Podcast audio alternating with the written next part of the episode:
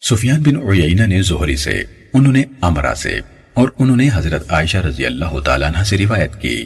انہوں نے کہا، رسول اللہ صلی اللہ علیہ وسلم سونے کے دینار کے چوتھے حصے یا اس سے زیادہ کی مالیت میں چور کا ہاتھ کاٹتے تھے۔ صحیح مسلم، حدیث نمبر چار ہزار تین سو اٹھانوے۔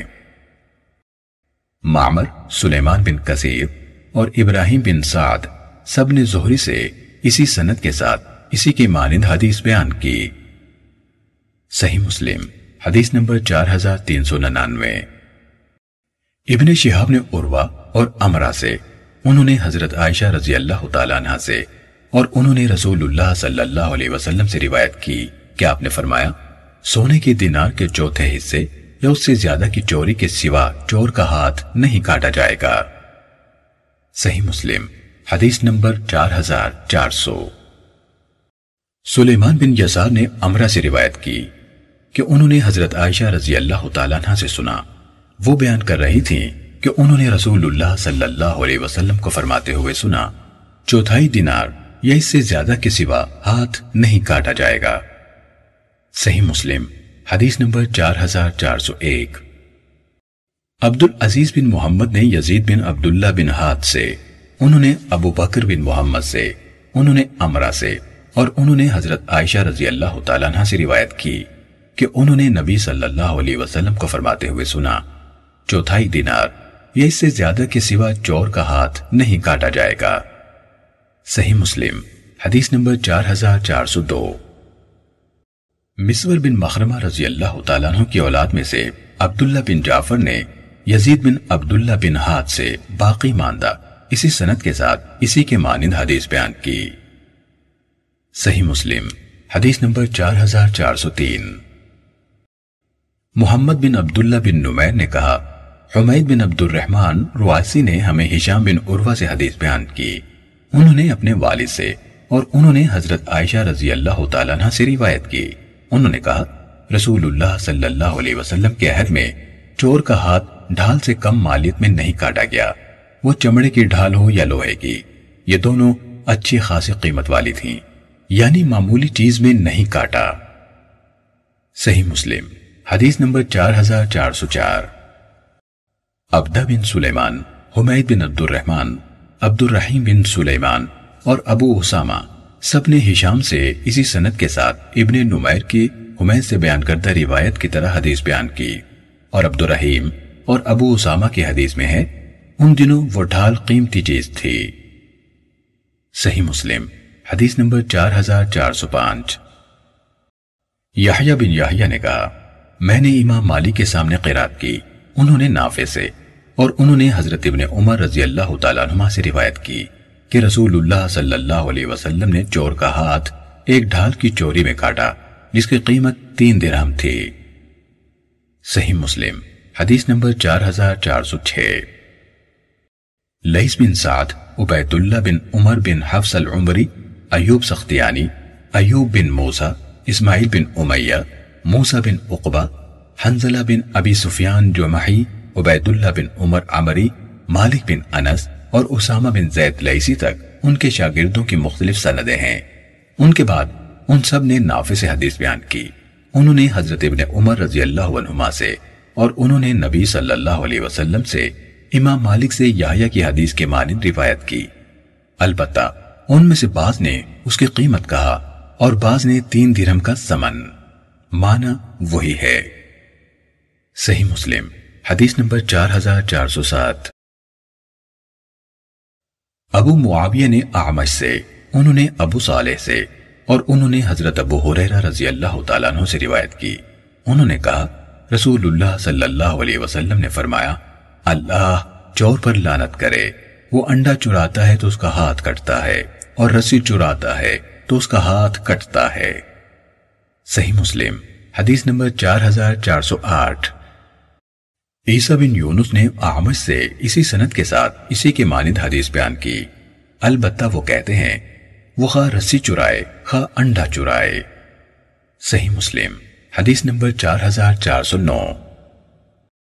قطعبہ بن سعید اور محمد بن الرمح نے کہا، ہمیں لئیس نے ابن شہاب سے خبر دی۔ انہوں نے عروا سے اور انہوں نے حضرت عائشہ رضی اللہ تعالیٰ عنہ سے روایت کی کہ قریش کو ایک مخزومی عورت جس نے چوری کی تھی کہ معاملے نے فکر مند کر دیا۔ انہوں نے کہا، اس کے بارے میں رسول اللہ صلی اللہ علیہ وسلم سے کون بات کرے گا؟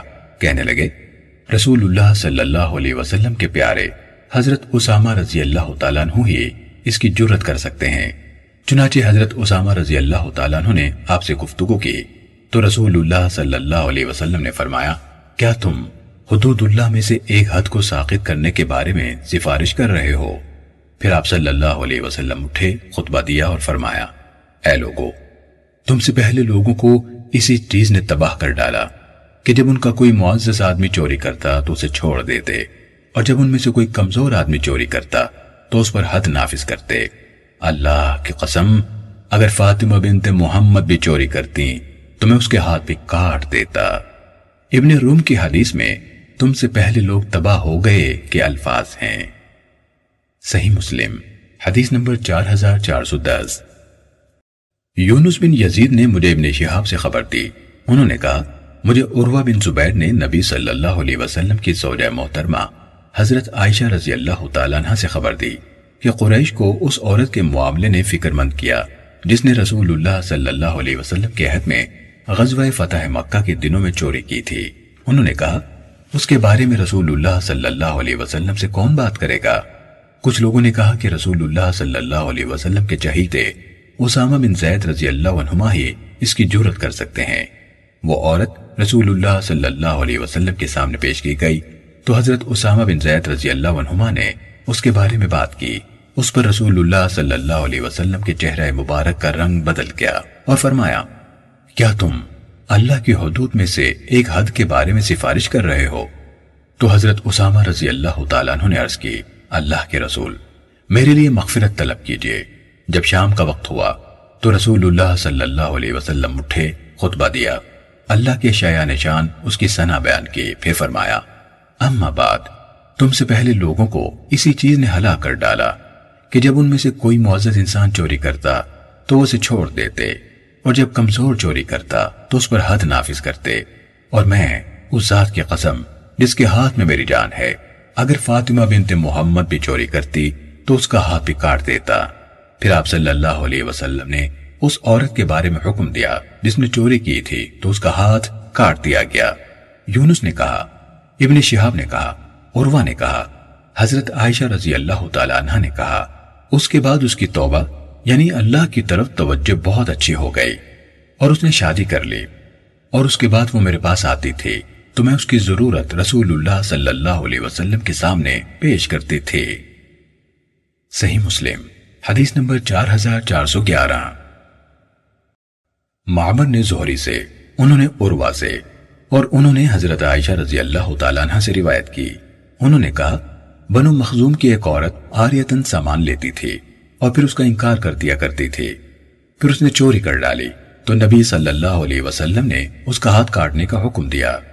اس پر اس کے گھر والے حضرت اسامہ بن زید رضی اللہ تعالیٰ عنہما کے پاس آئے اور ان سے بات کی تو انہوں نے اس سلسلے میں رسول اللہ صلی اللہ علیہ وسلم سے بات کی، پھر لئیس اور یونس کی حدیث کی طرح بیان کیا۔ صحیح مسلم، حدیث نمبر چار ہزار چار سو بارہ۔ حضرت جابر رضی اللہ تعالیٰ عنہ سے روایت ہے۔ کہ بنو مخزوم کی ایک عورت نے چوری کی۔ اسے نبی صلی اللہ علیہ وسلم کے سامنے لایا گیا۔ تو اس نے نبی صلی اللہ علیہ وسلم کی زوجہ محترمہ حضرت ام سلمہ رضی اللہ تعالیٰ عنہ کی پناہ لی۔ تو نبی صلی اللہ علیہ وسلم نے فرمایا، اگر فاطمہ بنت محمد بھی ہوتی تو میں اس کا ہاتھ بھی کاٹ دیتا۔ چنانچہ اس عورت کا ہاتھ کاٹ دیا گیا۔ صحیح مسلم، حدیث نمبر چار ہزار چار سو تیرہ۔ یحییٰ بن یحییٰ تمیمی نے کہا، حشیم نے ہمیں منصور سے خبر دی، انہوں نے حسن سے، انہوں نے حتان بن عبداللہ رقاشی سے، اور انہوں نے حضرت عبادہ بن سامت رضی اللہ تعالیٰ عنہ سے روایت کی۔ انہوں نے کہا رسول اللہ صلی اللہ علیہ وسلم نے فرمایا، مجھ سے سیکھ لو، مجھ سے سیکھ لو، مجھ سے سیکھ لو۔ یعنی جس طرح اللہ نے فرمایا تھا، یا اللہ ان کے لیے کوئی راہ نکالے۔ اللہ نے ان کے لیے راہ نکالی ہے۔ کنوارا کنواری سے زنا کرے تو ہر ایک کے لیے سو کوڑے اور ایک سال کی جلا وطنی ہے اور شادی شدہ سے زنا کرے تو ہر ایک کے لیے سو کوڑے اور رجم ہے۔ صحیح مسلم، حدیث نمبر چار ہزار چار سو چودہ۔ امر ان ناقد نے کہا، ہمیں حشیم نے حدیث بیان کی۔ کہا، ہمیں منصور نے اسی سنت کے ساتھ اسی کے مانند خبر دی۔ صحیح مسلم، حدیث نمبر چار ہزار چار سو پندرہ۔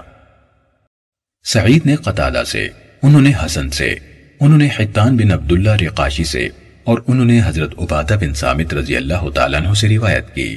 انہوں نے کہا، نبی صلی اللہ علیہ وسلم پر جب وہی نازل کی جاتی تو آپ پر اس کی وجہ سے تکلیف کی کیفیت تاری ہو جاتی تھی اور آپ کے چہرے کا رنگ تبدیل ہو جاتا تھا۔ ایک دن آپ پر وہی نازل کی گئی تو آپ اسی کیفیت سے دو چار ہوئے۔ جب آپ سے یہ کیفیت دور ہوئی تو آپ صلی اللہ علیہ وسلم نے فرمایا، مجھ سے سیکھ لو۔ اللہ نے ان عورتوں کے لیے راہ نکال دی ہے۔ شادی شدہ شادی شدہ سے زنا کرے اور کنوارا کواری سے یا کنوارا شادی شدہ سے تو شادی شدہ کے لیے سزا سو کوڑے۔ پھر پتھروں سے رجم کرنا ہے اور کنوارے کے لیے سو کوڑے۔ پھر ایک سال کی جلا وطنی ہے۔ صحیح مسلم، حدیث نمبر چار ہزار چار سو سولہ۔ شعبہ اور ہشام نے قطادہ سے اسی سنت کے ساتھ حدیث بیان کی۔ البتہ ان دونوں کی حدیث میں ہے کوارے کو کوڑے لگائے جائیں گے اور جلا وطن کیا جائے گا، اور شادی شدہ کو کوڑے لگائے جائیں گے اور رجم کیا جائے گا۔ ان دونوں نے جلا وطنی کے لیے ایک سال اور کوڑوں کے لیے ایک سو کا تذکرہ نہیں کیا۔ صحیح مسلم، حدیث نمبر چار ہزار چار سو سترہ۔ یونس نے مجھے ابن شہاب سے خبر دی۔ انہوں نے کہا، مجھے عبید اللہ بن عبداللہ بن عطبہ نے خبر دی۔ کہ انہوں نے حضرت عبداللہ بن عباس رضی اللہ عنہما سے سنا۔ وہ کہہ رہے تھے، حضرت عمر ابن الخطاب رضی اللہ تعالیٰ عنہ نے کہا، اور وہ رسول اللہ صلی اللہ علیہ وسلم کے ممبر پر تشریف فرما تھے۔ بلا شبہ، اللہ تعالیٰ نے محمد صلی اللہ علیہ وسلم کو حق کے ساتھ مبعوث کیا اور آپ پر کتاب نازل فرمائی۔ اللہ نے آپ پر جو نازل کیا، اس میں رجم کی آیت بھی تھی۔ ہم نے اسے پڑھا، یاد کیا اور سمجھا۔ اس لیے رسول اللہ صلی اللہ علیہ وسلم نے بھی رجم کی سزا دی اور آپ کے بعد ہم نے بھی رجم کی سزا دی۔ مجھے ڈر ہے کہ لوگوں پر ایک لمبا زمانہ گزر جائے گا۔ تو کوئی کہنے والا کہے گا، ہم اللہ کی کتاب میں رجم کا حکم نہیں پاتے۔ تو وہ لوگ ایسے فرض کو چھوڑنے سے گمراہ ہو جائیں گے جسے اللہ نے نازل کیا ہے۔ اور بلا شبہ، اللہ کی کتاب میں رجم کا حکم عورتوں اور مردوں میں سے ہر ایک پر جس نے زنا کیا، جب وہ شادی شدہ ہو، برحق ہے۔ یہ سزا اس وقت دی جائے گی جب شہادت قائم ہو جائے یا حمل ٹھہر جائے یا زانی کی طرف سے اعتراف ہو۔ صحیح مسلم، حدیث نمبر چار ہزار چار سو اٹھارہ۔ سفیان نے زہری سے اسی سنت کے ساتھ حدیث بیان کی۔ صحیح مسلم، حدیث نمبر چار ہزار چار سو انیس۔ اقیل بن خالد اموی نے ابن شہاب سے، انہوں نے ابو سلامہ بن عبد الرحمن بن عوف اور سعید بن مسیب سے۔ اور انہوں نے حضرت ابو حریرہ رضی اللہ تعالیٰ عنہ سے روایت کی کہ انہوں نے کہا، مسلمانوں میں سے ایک آدمی رسول اللہ صلی اللہ علیہ وسلم کے پاس آیا۔ آپ مسجد میں تشریف فرما تھے۔ اس نے آپ کو آواز دی اور کہا، اے اللہ کے رسول، میں نے زنا کیا ہے۔ آپ صلی اللہ علیہ وسلم نے اس کی طرف سے منہ پھیر لیا۔ وہ گھوم کر ایک طرف سے آپ کے سامنے آیا اور کہنے لگا، اللہ کے رسول، میں نے زنا کیا ہے۔ آپ نے پھر اس سے منہ پھیر لیا، حتیٰ کہ اس نے آپ کے سامنے یہی کلمات چار مرتبہ دہرائے۔ جب اس نے اپنے خلاف چار گواہیاں دیں، تو رسول اللہ صلی اللہ علیہ وسلم نے اسے بلایا اور پوچھا، کیا تمہیں جنون ہے؟ اس نے کہا، نہیں۔ آپ نے پوچھا، کیا تم نے شادی کی ہے؟ اس نے کہا جی ہاں۔ تو رسول اللہ صلی اللہ علیہ وسلم نے فرمایا، اس لیے جاؤ اور رجم کرو۔ ابن شہاب نے کہا، مجھے اس آدمی نے بتایا جس نے حضرت جابر بن عبداللہ رضی اللہ عنہما سے یہ حدیث سنی تھی، وہ کہہ رہے تھے، میں بھی ان لوگوں میں سے تھا جنہوں نے اسے رجم کیا۔ ہم نے اسے جنازگاہ میں رجم کیا تھا۔ جب پتھروں نے اس کی برداشت ختم کر دی تو وہ بھاگ نکلا۔ ہم نے اسے سیاہ پتھروں والی زمین میں جا لیا اور رجم کر دیا۔ صحیح مسلم، حدیث نمبر چار ہزار چار سو بیس۔ عبد الرحمن بن خالد بن مسافر نے ابن شہاب سے اسی سنت کے ساتھ اسی کے مانند حدیث بیان کی۔ صحیح مسلم، حدیث نمبر چار ہزار چار سو اکیس۔ شعیب نے بھی زہری سے اسی سنت کے ساتھ خبر دی۔ اور ان دونوں یعنی عبد الرحمن بن خالد بن مسافر اور شعیب کی حدیث میں ہے، ابن شہاب نے کہا، مجھے اس شخص نے بتایا جس نے حضرت جابر بن عبداللہ رضی اللہ تعالیٰ عنہما سے سنا۔ اسی طرح جیسے اقیل نے حدیث بیان کی۔ صحیح مسلم، حدیث نمبر چار ہزار چار سو بائیس۔ یونس، معمر اور ابن جوریج سب نے زہری سے، انہوں نے ابو سلمہ سے، انہوں نے حضرت جابر بن عبداللہ رضی اللہ تعالیٰ عنہما سے، اور انہوں نے نبی صلی اللہ علیہ وسلم سے اسی طرح روایت بیان کی جس طرح اقیل نے زہری سے، انہوں نے سعید بن مسیب اور ابو سلمہ بن عبد الرحمن بن عوف سے۔ اور انہوں نے حضرت ابو حریرہ رضی اللہ تعالیٰ عنہ سے روایت کی۔ صحیح مسلم، حدیث نمبر چار ہزار چار سو تیئیس۔ ابو اوانا نے سماغ بن حرب سے انہوں نے حضرت جابر بن سامورہ رضی اللہ تعالیٰ عنہ سے روایت کی۔ انہوں نے کہا، میں نے ماعز بن مالک رضی اللہ عنہ کو جب وہ نبی صلی اللہ علیہ وسلم کے سامنے پیش کیے گئے دیکھا، وہ چھوٹے قد کے مضبوط پٹھوں والے آدمی تھے۔ ان پر کوئی چادر نہیں تھی۔ انہوں نے اپنے خلاف چار مرتبہ گواہی دی کہ انہوں نے زنا کیا ہے۔ تو رسول اللہ صلی اللہ علیہ وسلم نے فرمایا، شاید تم نے کچھ اور، مثلا بوسو کنار کیا ہوگا۔ انہوں نے کہا، نہیں، اللہ کی قسم، اس بدبخت نے زنا ہی کیا ہے۔ کہا، آپ نے اسے رجم کرنے کا حکم دیا۔ پھر خطبہ دیا اور فرمایا، سنو، جب ہم اللہ کی راہ میں جہاد کے لیے نکلتے ہیں، تو ان لوگوں میں سے کوئی پیچھے رہ جاتا ہے۔ وہ نسل کشی کے بکرے کی طرح جوش سے آوازیں نکالتا ہے اور عورتوں کو آمادہ کرنے کے لیے معمولی چیز پیش کرتا ہے۔ سنو، اللہ کی قسم، اگر اس نے مجھے ان میں سے کسی ایک کو ثبوت سمیت میرے قابو میں دیا، تو میں اس کو عبرت تاک سزا دوں گا۔ صحیح مسلم، حدیث نمبر چار ہزار چار سو چوبیس۔ محمد بن جعفر نے کہا، ہمیں شعبہ نے سماق بن حرب سے حدیث بیان کی۔ انہوں نے کہا، میں نے حضرت جابر بن سمورہ رضی اللہ تعالیٰ عنہ سے سنا، انہوں نے کہا، رسول اللہ صلی اللہ علیہ وسلم کے پاس چھوٹے قد، پراگندہ بالوں اور مضبوط پٹھوں والا ایک شخص لایا گیا۔ اس کے جسم پر ایک تہبند تھا اور اس نے زنا کا ارتکاب کیا تھا۔ آپ نے اسے دوبارہ لوٹایا، پھر اسے رجم کرنے کا حکم دیا تو اسے رجم کر دیا گیا۔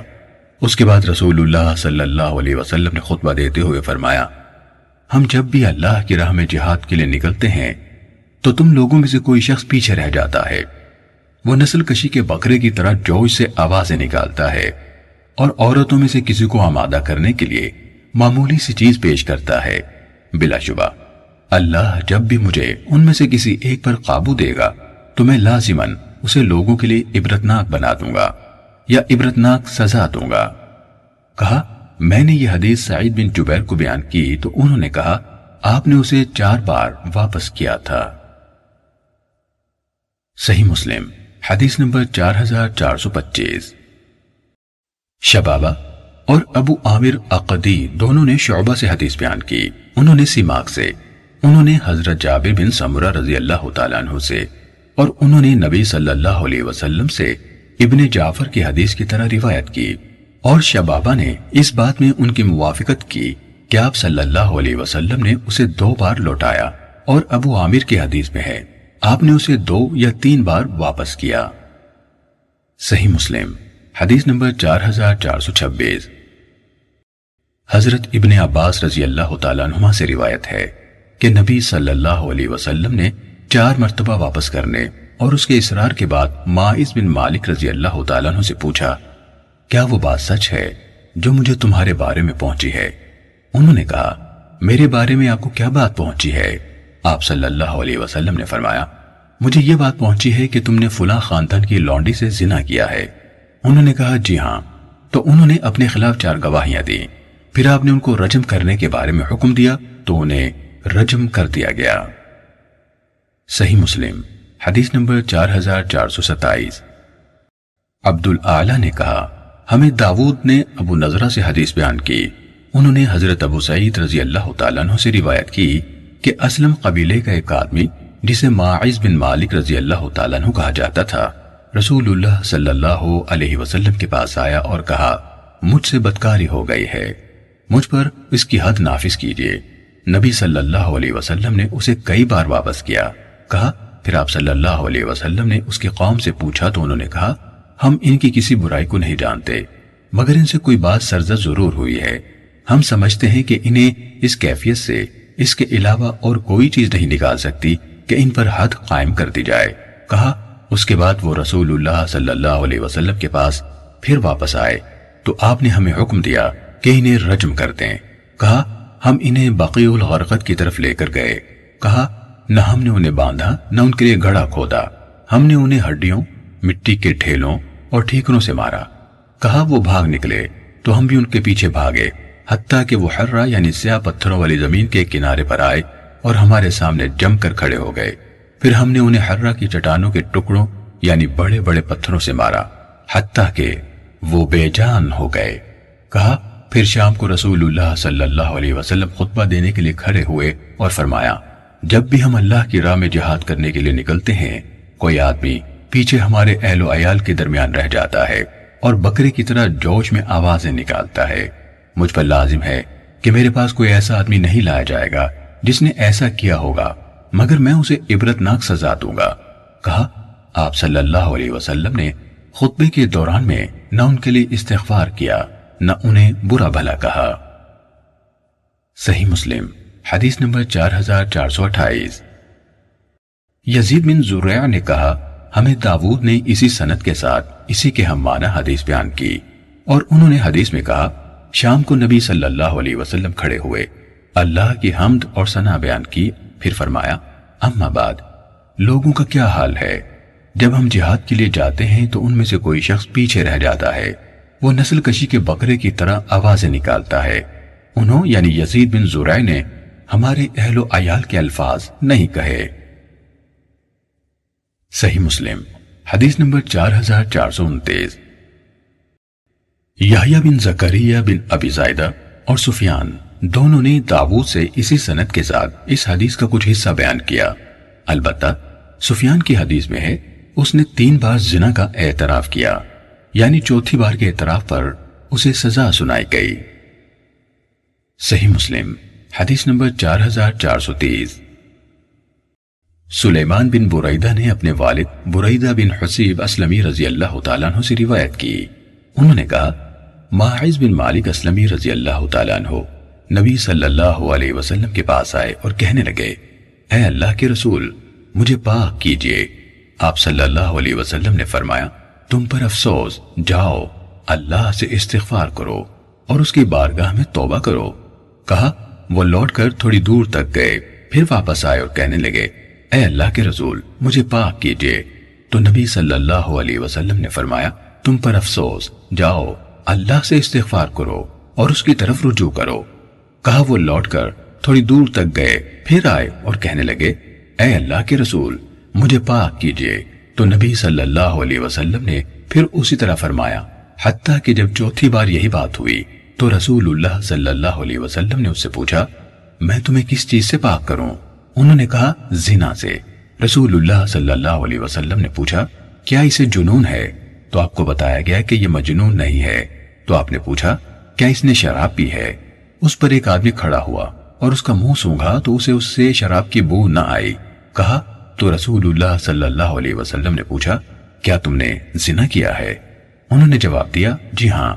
یعنی یہی آپ نے اس سے اس واقعے کی تصدیق چاہی جو آپ تک پہنچا تھا۔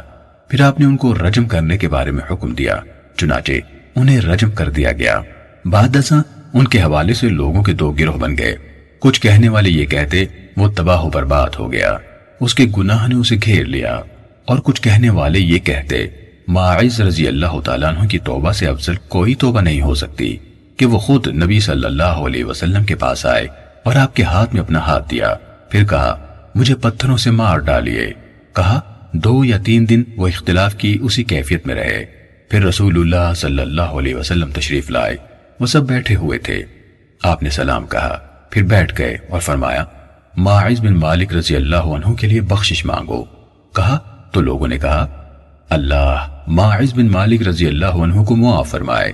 تو رسول اللہ صلی اللہ علیہ وسلم نے فرمایا، بلا شبہ، انہوں نے ایسی توبہ کی ہے۔ کہ اگر وہ ایک امت میں بانٹتی جائے تو ان سب کو کافی ہو جائے۔ کہا، پھر آپ کے پاس ازد قبیلے کی شاخ، غامد کی ایک عورت آئی اور کہنے لگے، اللہ کے رسول، مجھے پاک کیجیے۔ تو آپ نے فرمایا، تم پر افسوس، لوٹ جاؤ، اللہ سے بخشش مانگو اور اس کی طرف رجوع کرو۔ اس نے کہا، میرا خیال ہے، آپ مجھے بھی بار بار لوٹانا چاہتے ہیں۔ جیسے معاذ بن مالک رضی اللہ عنہ کو لوٹایا تھا۔ آپ نے پوچھا، وہ کیا بات ہے؟ یعنی جس میں تم تطہیر چاہتی ہو۔ اس نے کہا، وہ زنا کی وجہ سے ہاں ملا ہے۔ تو آپ نے تاکیدن پوچھا، کیا تم خود؟ اس نے جواب دیا جی ہاں۔ تو آپ نے فرمایا، جاؤ، یہاں تک کہ جو تمہارے پیٹ میں ہے، اسے جنم دو۔ کہا، تو انصار کے ایک آدمی نے اس کی کفالت کی، حتیٰ کہ اس نے بچے کو جنم دیا۔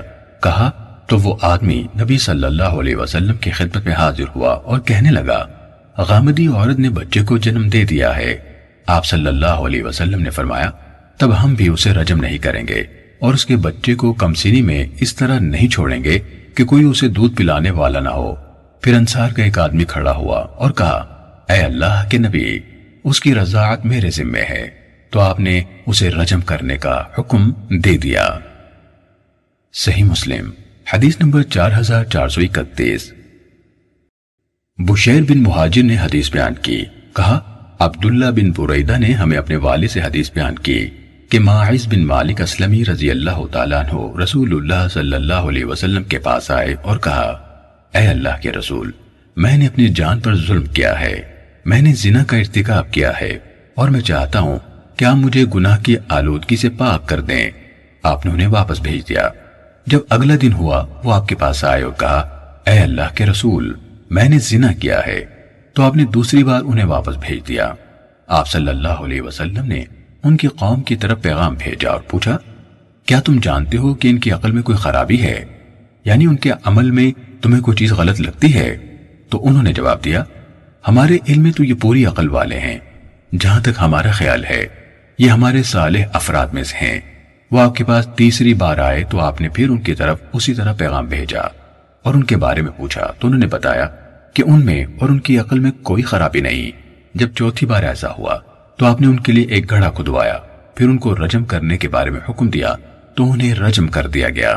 کہا، اس کے بعد غامد قبیلے کی عورت آئی اور کہنے لگے اے اللہ کے رسول، میں نے زنا کیا ہے، مجھے پاک کیجیے آپ نے اسے واپس بھیج دیا۔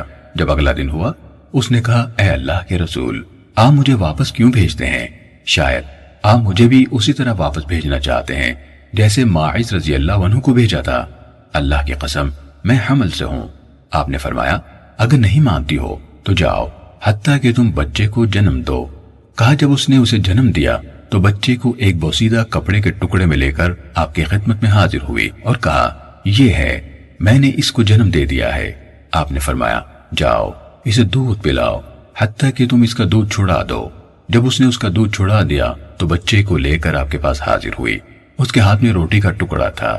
اس نے کہا، اے اللہ کے نبی، میں نے اس کا دودھ چھڑا دیا ہے اور اس نے کھانا بھی کھا لیا ہے۔ یعنی ابھی اس کی مدت رضاعت باقی تھی۔ ایک انصاری نے اس کی ذمہ داری اٹھا لی۔ تو آپ نے بچہ مسلمانوں میں سے ایک آدمی یعنی اس انصاری کے حوالے کیا۔ پھر اس کے لیے گڑھا کھودنے کا حکم دیا۔ تو سینے تک اس کے لیے گڑھا کھودا گیا اور آپ نے لوگوں کو حکم دیا۔ تو انہوں نے اسے رجم کر دیا۔ حضرت خالد بن ولید رضی اللہ تعالیٰ عنہ ایک پتھر لے کر آگے بڑھے اور اس کے سر پر مارا۔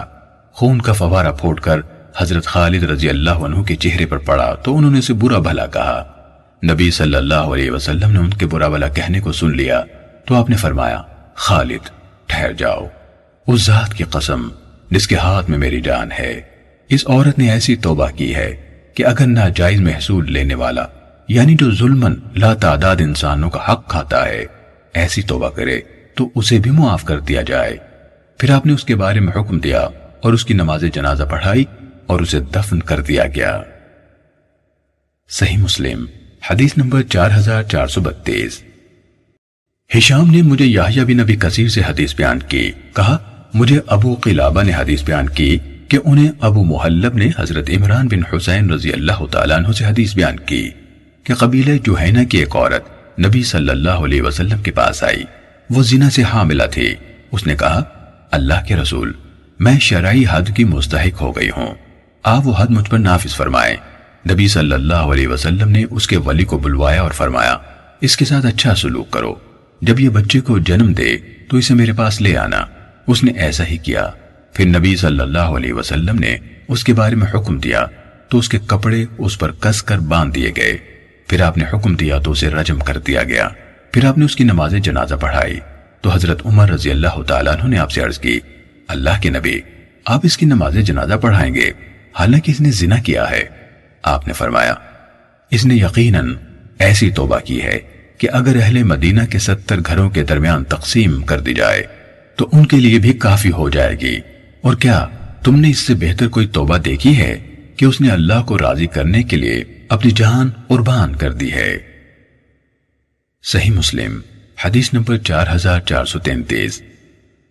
ابان اتار نے یحییٰ بن نبی کثیر سے اسی سنت کے ساتھ اسی کے مانند حدیث بیان کی۔ صحیح مسلم، حدیث نمبر چار ہزار چار سو چونتیس۔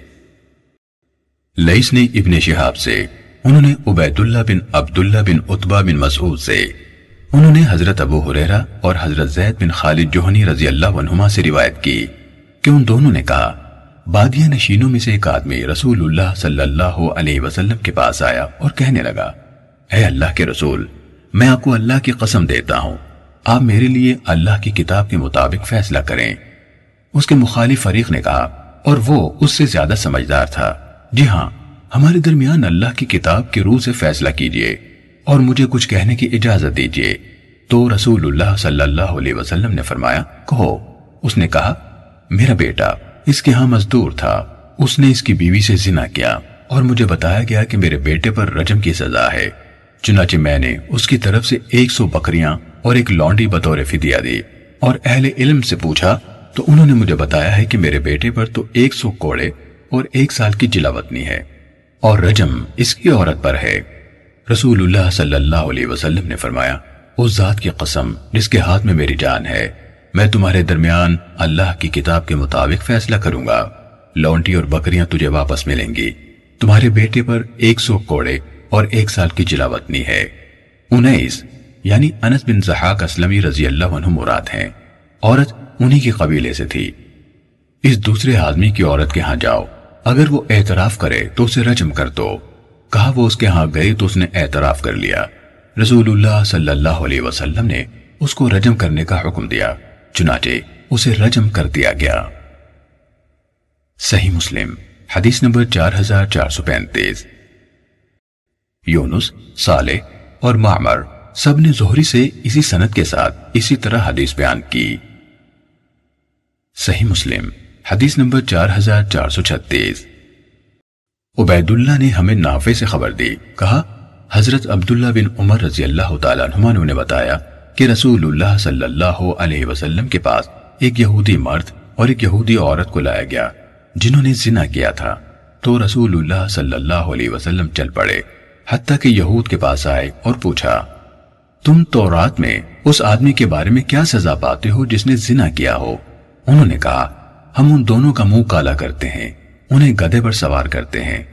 ان دونوں کے چہرے مخالف سمت میں کر دیتے ہیں اور انہیں گلیوں بازاروں میں پھرایا جاتا ہے۔ آپ نے فرمایا، اگر تم سچے ہو تو رات لے آؤ۔ وہ اسے لائے اور پڑھنے لگے۔ حتیٰ کہ جب رجم کی آیت کے نزدیک پہنچے تو اس نوجوان نے جو پڑھ رہا تھا، اپنا ہاتھ رجم کی آیت پر رکھا اور وہ حصہ پڑھ دیا جو آگے تھا اور جو پیچھے تھا۔ اس پر حضرت عبداللہ بن سلام رضی اللہ تعالیٰ عنہ نے آپ سے عرض کی اور وہ رسول اللہ صلی اللہ علیہ وسلم کے ساتھ موجود تھے۔ آپ اسے حکم دیجیے کہ اپنا ہاتھ اٹھائے۔ اس نے ہاتھ اٹھایا تو اس کے نیچے رجم کی آیت موجود تھی۔ اس پر رسول اللہ صلی اللہ علیہ وسلم نے ان دونوں کو رجم کرنے کا حکم صادر فرمایا تو انہیں رجم کر دیا گیا۔ حضرت عبداللہ بن عمر رضی اللہ تعالیٰ عنہ نے کہا، میں بھی ان لوگوں میں سے تھا جنہوں نے انہیں رجم کیا۔ میں نے اس آدمی کو دیکھا، وہ اپنے جسم کے ذریعے سے اس عورت کو بچا رہا تھا۔ صحیح مسلم، حدیث نمبر چار ہزار چار سو سینتیس۔ ابن علیہ نے ہمیں ایوب سے خبر دی۔ نیز عبداللہ بن وحب نے کہا، مجھے اہل علم میں سے بہت سے آدمیوں نے جن میں امام مالک بن انس رحمت اللہ علیہ بھی شامل ہیں، خبر دی کہ انہیں نافع نے بتایا۔ انہوں نے حضرت ابن عمر رضی اللہ عنہما سے روایت کی کہ رسول اللہ صلی اللہ علیہ وسلم نے زنا کی حد میں دو یہودیوں، ایک مرد اور ایک عورت کو، جنہوں نے زنا کیا تھا، رجم کرایا۔ یہود انہیں لے کر رسول اللہ صلی اللہ علیہ وسلم کے پاس آئے تھے۔ آگے اسی سابقہ حدیث کی طرح حدیث بیان کی۔ صحیح مسلم، حدیث نمبر چار ہزار چار سو اڑتیس۔ موسا بن اقبا نے ہمیں نافع سے حدیث بیان کی۔ انہوں نے حضرت ابن عمر رضی اللہ عنہ سے روایت کی کہ یہود اپنے ایک مرد اور ایک عورت کو جنہوں نے زنا کیا تھا لے کر رسول اللہ صلی اللہ علیہ وسلم کے پاس آئے۔ آگے نافع سے عبید اللہ کی روایت کردہ حدیث کی طرح بیان کیا۔ صحیح مسلم حدیث نمبر چار ہزار چار سو انتالیس۔ ابو معاویہ نے آمش سے، انہوں نے عبداللہ بن مرہ سے، اور انہوں نے حضرت برا بن عازب رضی اللہ تعالیٰ عنہ سے روایت کی۔ انہوں نے کہا، ایک یہودی کو رسول اللہ صلی اللہ علیہ وسلم کے قریب سے گزارا گیا، جس کا منہ کالا کیا ہوا تھا، اسے کوڑے لگائے گئے تھے۔ آپ نے انہیں یعنی ان کے عالموں کو بلایا اور پوچھا، کیا تم اپنی کتاب میں زانی کی حد اسی طرح پاتے ہو؟ انہوں نے کہا جی ہاں۔ بعد ازاں آپ کے حکم سے تورات منگوائی گئی۔ انہوں نے آیت رجم چھپا لی، وہ ظاہر ہو گئی۔ اس کے بعد آپ نے ان کے علماء میں سے ایک آدمی کو بلایا اور فرمایا، میں تمہیں اس اللہ کی قسم دیتا ہوں، جس نے موسیٰ علیہ السلام پر تورات نازل کی۔ کیا تم لوگ اپنی کتاب میں زانی کی حد اسی طرح پاتے ہو؟ اس نے جواب دیا، نہیں۔ اور اگر آپ مجھے یہ قسم نہ دیتے، تو میں آپ کو نہ بتاتا۔ یعنی ہم کتاب میں رجم کی سزا لکھی ہوئے پاتے ہیں، لیکن ہمارے اشراف میں زنا بہت بڑھ گیا۔ اس وجہ سے ہم جب کسی معزز کو پکڑتے تھے تو اسے چھوڑ دیتے تھے۔ اور جب کسی کمزور کو پکڑتے تو اس پر حد نافذ کر دیتے تھے۔ ہم نے آپس میں کہا، آؤ، کسی ایسی چیز یعنی سزا پر جمع ہو جائیں، جسے ہم معزز اور معمولی آدمی دونوں پر لاگو کر سکیں۔ تو ہم نے رجم کے بجائے منہ کالا کرنے اور کوڑے لگانے کی سزا بنا لی۔ اس پر رسول اللہ صلی اللہ علیہ وسلم نے فرمایا، اے اللہ، میں وہ پہلا شخص ہوں۔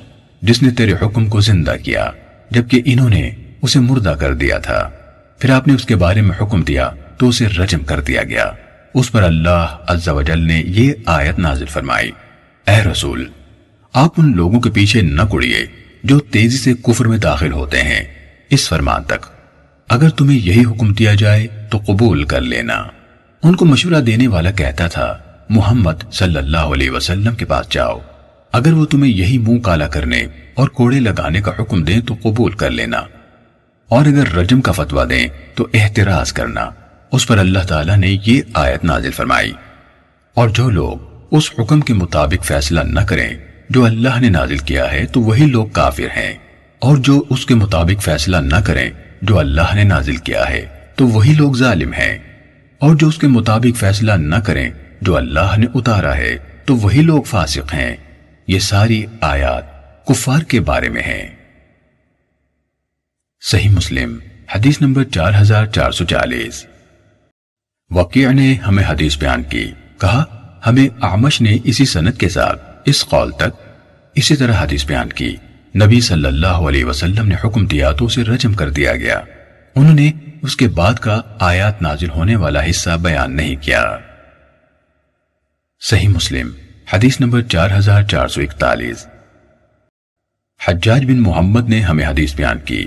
کہا، ابن جوریج نے کہا، مجھے ابو زبیر نے خبر دی کہ انہوں نے حضرت جابر بن عبداللہ رضی اللہ عنہما کو یہ کہتے ہوئے سنا۔ نبی صلی اللہ علیہ وسلم نے قبیلہ اسلم کے ایک مرد اور یہود کے ایک مرد اور اس کی آشنا عورت کو رجم کروایا۔ صحیح مسلم، حدیث نمبر چار ہزار چار سو بیالیس۔ روح بن عبادہ نے ابن جوریج سے اسی سنت کے ساتھ اسی کے مانند حدیث بیان کی۔ البتہ انہوں نے اور اس کی عورت کے بجائے صرف اور عورت کہا۔ صحیح مسلم، حدیث نمبر چار ہزار چار سو تینتالیس۔ ابو ابو اسحاق شیبانی سے روایت ہے۔ انہوں نے کہا، میں نے عبداللہ بن ابی اوفا رضی اللہ تعالیٰ عنہ سے پوچھا، کیا رسول اللہ صلی اللہ علیہ وسلم نے رجم کیا؟ انہوں نے کہا ہاں۔ کہا میں نے پوچھا، سورہ نور نازل کیے جانے کے بعد یا اس سے پہلے؟ انہوں نے کہا، میں نہیں جانتا۔ صحیح مسلم، حدیث نمبر چار ہزار چار سو چوالیس۔ لئیس نے سعید بن ابی سعید سے انہوں نے اپنے والد سے خبر دی۔ انہوں نے حضرت ابو حریرہ رضی اللہ تعالیٰ عنہ سے روایت کی۔ انہوں نے انہیں ابو حریرہ رضی اللہ عنہ کو یہ کہتے ہوئے سنا کہ میں نے رسول اللہ صلی اللہ علیہ وسلم سے سنا۔ آپ فرما رہے تھے جب تم میں سے کسی کی لونڈی زنا کرے اور اس کا زنا کسی دلیل سے واضح ثابت ہو جائے، تو وہ مالک اس پر حد لگائے اور اسے ملامت نہ کرتا رہے۔ پھر اگر وہ زنا کرے، تو اس کو حد لگائے اور اسے ملامت نہ کرتا رہے۔ پھر اگر وہ تیسری بار زنا کرے اور اس کا زنا واضح ہو جائے، تو اسے فروخت کر دے۔ چاہے بالوں کی ایک رسی ہی کے عوض کیوں نہ بکے۔ صحیح مسلم، حدیث نمبر چار ہزار چار سو پنتالیس ایوب بن موسا عبید اللہ بن عمر، اسامہ بن زید اور محمد بن اسحاق سب نے سعید مقبوری سے انہوں نے حضرت ابو حریرہ رضی اللہ تعالیٰ عنہ سے اور انہوں نے نبی صلی اللہ علیہ وسلم سے روایت کی۔ البتہ ابن اسحاق نے اپنی حدیث میں کہا، سعید نے اپنے والد سے انہوں نے حضرت ابو حریرہ رضی اللہ تعالیٰ عنہ سے اور انہوں نے نبی صلی اللہ علیہ وسلم سے لونڈی کو جب وہ تین بار زنا کرے، کوڑے لگانے کی بات روایت کی۔ آگے فرمایا، پھر چوتھی بار اسے فروخت کر دے۔ صحیح مسلم، حدیث نمبر چار ہزار چار سو چھیالیس۔ عبداللہ بن مسلمہ قعنبی نے کہا، ہمیں مالک نے حدیث سنائی اور یحییٰ بن یحییٰ نے حدیث کے الفاظ انہی کہیں، کہا، میں نے امام مالک کے سامنے قیرات کی، انہوں نے ابن شہاب سے، انہوں نے عبید اللہ بن عبداللہ سے، انہوں نے حضرت ابو حریرہ رضی اللہ تعالیٰ عنہ سے روایت کی۔ کہ رسول اللہ صلی اللہ علیہ وسلم سے لونڈی کے بارے میں پوچھا گیا، جب وہ زنا کرے اور شادی شدہ نہ ہو، تو آپ صلی اللہ علیہ وسلم نے فرمایا، اگر وہ زنا کرے تو اسے کوڑے لگاؤ، پھر اگر زنا کرے تو اسے کوڑے لگاؤ، پھر اسے فروخت کر دو، چاہے ایک گندی ہوئی رسی کے عوض کیوں نہ ہو۔ ابن شہاب نے کہا، میں نہیں جانتا، یہ بیچنے کا حکم تیسری بار کے بعد ہے یا چوتھی بار کے بعد؟ قعنبی نے اپنی روایت میں کہا، ابن شہاب نے کہا اور زفیر سے مراد رسی ہے۔ صحیح مسلم، حدیث نمبر چار ہزار چار سو سنتالیس ابن وحب نے کہا، میں نے امام مالک سے سنا، وہ کہہ رہے تھے، مجھے ابن شہاب نے عبید اللہ بن عبداللہ بن عطبہ سے حدیث بیان کی۔ انہوں نے حضرت ابو حریرہ اور زید بن خالد جوہنی رضی اللہ تعالیٰ عنہ سے روایت کی کہ رسول اللہ صلی اللہ علیہ وسلم سے لونڈی کے بارے میں پوچھا گیا، جس طرح ان دونوں کی حدیث ہے۔ اور انہوں نے ابن شہاب کے قول زفیر سے مراد رسی ہے کا تذکرہ نہیں کیا۔ صحیح مسلم، حدیث نمبر چار ہزار چار سو اڑتالیس۔ صالح اور معمر دونوں نے زہری سے، انہوں نے عبید اللہ سے، انہوں نے حضرت ابو حریرہ اور حضرت زید بن خالد جوہنی رضی اللہ تعالیٰ نما سے، اور انہوں نے نبی صلی اللہ علیہ وسلم سے روایت کی، جس طرح امام مالک کی حدیث ہے، اور اس کی بیع تیسری بار ہے۔ یا چوتھی بار، اس میں شک دونوں کی حدیث میں ہے۔ صحیح مسلم، حدیث نمبر چار ہزار چار سو انچاس۔ زائدہ نے سدی سے انہوں نے سعید بن عبیدہ سے اور انہوں نے عبد الرحمن سے روایت کی۔ انہوں نے کہا، حضرت علی کرم اللہ وجہ نے خطبہ دیا اور کہا، اے لوگو، اپنے غلاموں پر حد نافذ کرو۔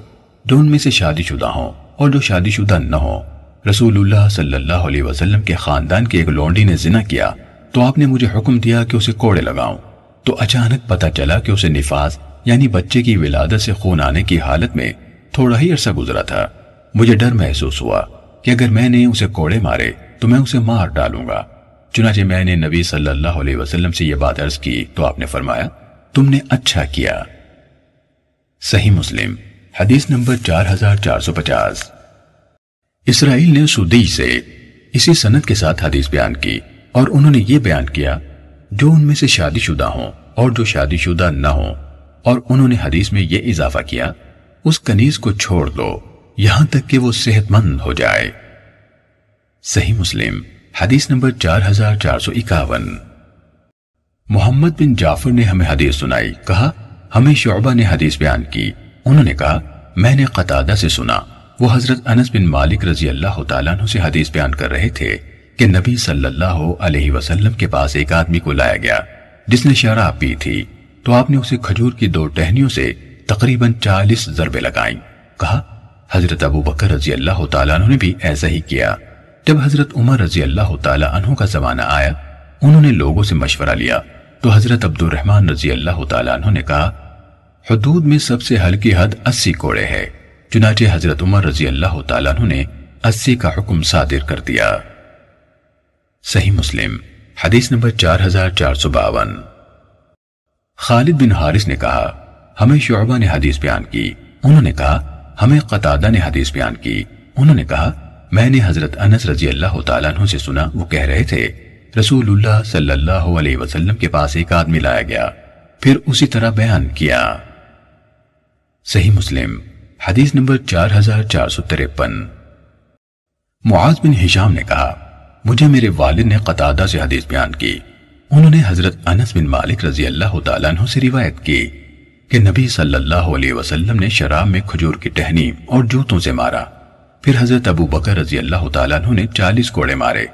جب حضرت عمر رضی اللہ تعالیٰ عنہ کا زمانہ آیا اور لوگ سرسبز و شاداب مقامات اور بستیوں کے قریب جا بسے تو انہوں نے مشورہ کرتے ہوئے پوچھا شراب کی سزا کے بارے میں تمہاری کیا رائے ہے؟ تو حضرت عبد الرحمن بن عوف رضی اللہ تعالیٰ عنہ نے کہا، میری رائے ہے کہ آپ اسے سب سے ہلکی حد کے برابر مقرر کر دیں۔ کہا، اس کے بعد حضرت عمر رضی اللہ تعالیٰ عنہ نے اسی کوڑے مارے۔ صحیح مسلم، حدیث نمبر چار ہزار چار سو چوون۔ یحییٰ بن سعید نے ہشام سے اسی سند کے ساتھ اسی کے مانند حدیث بیان کی۔ صحیح مسلم حدیث نمبر چار ہزار چار سو پچپن۔ انس رضی اللہ تعالیٰ عنہ سے روایت ہے، جناب رسول اللہ صلی اللہ علیہ وسلم شراب میں چالیس مار مارتے تھے، ٹہنیوں سے اور جوتوں سے۔ پھر ان دونوں کی حدیث کی طرح بیان کیا اور انہوں نے سرسبد و شادہ مقامات اور بستیوں کے قریب بسنے کا ذکر نہیں کیا۔ صحیح مسلم، حدیث نمبر چار ہزار چار سو چھپن۔ حسین بن منظر سے روایت ہے میں سیدنا عثمان بن عفان رضی اللہ تعالیٰ عنہ کے پاس موجود تھا۔ ولید بن اقبا رضی اللہ تعالیٰ عنہ کو لے کر آئے۔ انہوں نے صبح کی دو رکاتیں پڑی تھیں۔ پھر کہا ہاں, میں زیادہ کرتا ہوں تمہارے لیے تو دو آدمیوں نے ولید رضی اللہ عنہ پر گواہی دی۔ ایک تو حمران نے کہ اس نے شراب پی ہے۔ دوسرے نے یہ گواہی دی کہ وہ میرے سامنے قے کر رہا تھا شراب کی۔ سیدنا عثمان بن عفان رضی اللہ تعالیٰ عنہ نے کہا، اگر اس نے شراب نہ پی ہوتی تو قے کہائی کو کرتا شراب کی۔ سیدنا عثمان رضی اللہ تعالیٰ عنہ نے سیدنا علی رضی اللہ عنہ کو کہا، اٹھو، اس کو حد لگاؤ۔ یہ سیدنا عثمان رضی اللہ تعالیٰ عنہ نے سیدنا علی رضی اللہ عنہ کی عزت اور عظمت بڑھانے کے لیے حکم دیا اور امام کو یہ امر جائز ہے۔ سیدنا علی رضی اللہ تعالیٰ عنہ نے سیدنا حسن رضی اللہ عنہ سے فرمایا، اے حسن، اٹھ اور اس کو کوڑے لگا۔ سیدنا حسن رضی اللہ تعالیٰ عنہ نے کہا، عثمان خلافت کا سرد لے چکے ہیں، تو گرم بھی انہیں ہی پر رکھو۔ سیدنا علی رضی اللہ عنہ اس بات پر غصے ہوئے، سیدنا حسن رضی اللہ تعالیٰ عنہ پر اور کہا، اے عبداللہ بن جعفر، اٹھ اور کوڑے لگا۔ ولید رضی اللہ عنہ کو، وہ اٹھے اور ولید کو کوڑے لگائے۔ اور سیدنا علی رضی اللہ عنہ گنتے جاتے تھے۔ جب چالیس کوڑے لگائے بس سیدنا علی رضی اللہ عنہ نے کہا، بس ٹھہر جا۔ پھر کہا کہ رسول اللہ صلی اللہ علیہ وسلم نے چالیس کوڑے لگائے۔ اور سیدنا ابو بکر رضی اللہ عنہ نے بھی چالیس لگائے۔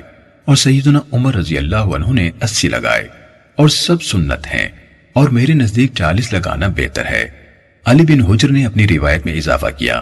اسماعیل نے کہا، میں نے داناج کی حدیث ان سے سنی تھی، لیکن اسے یاد نہیں رکھ سکا۔ صحیح مسلم، حدیث نمبر چار ہزار چار سو ستاون۔ یزید بن زورائے نے کہا، ہمیں سفیان سوری نے ابو حسین سے حدیث بیان کی۔ انہوں نے عمیر بن سعد سے اور انہوں نے حضرت علی رضی اللہ تعالیٰ عنہ سے روایت کی۔ انہوں نے کہا، میں کسی شخص پر حد نہیں لگاتا کہ وہ اس میں مر جائے، تو میں اسے اپنے دل میں کوئی ملال محسوس کروں۔ سوائے شراب پینے والے کے، وہ اگر مر جائے تو میں اس کی دیت ادا کروں گا، کیونکہ رسول اللہ صلی اللہ علیہ وسلم نے اس طریقے یعنی اسی کوڑوں کی سزا کو جاری نہیں کیا۔ صحیح مسلم، حدیث نمبر چار ہزار چار سو اٹھاون۔ عبد الرحمن نے سفیان سے اسی سنت کے ساتھ اسی کے مانند حدیث بیان کی۔ صحیح مسلم، حدیث نمبر چار ہزار چار سو انسٹھ۔ حضرت ابو بردہ انصاری رضی اللہ تعالیٰ عنہ سے روایت ہے کہ انہوں نے رسول اللہ صلی اللہ علیہ وسلم کو یہ فرماتے ہوئے سنا، حدود اللہ میں سے کسی حد کے علاوہ کسی کو دس سے زیادہ کوڑے نہ مارے جائیں۔ صحیح مسلم، حدیث نمبر چار ہزار چار سو ساٹھ۔ عبادہ بن سامت رضی اللہ تعالیٰ عنہ سے روایت ہے کہ رسول اللہ صلی اللہ علیہ وسلم کے ساتھ بیٹھے تھے۔ آپ نے فرمایا، بیعت کرو مجھ سے۔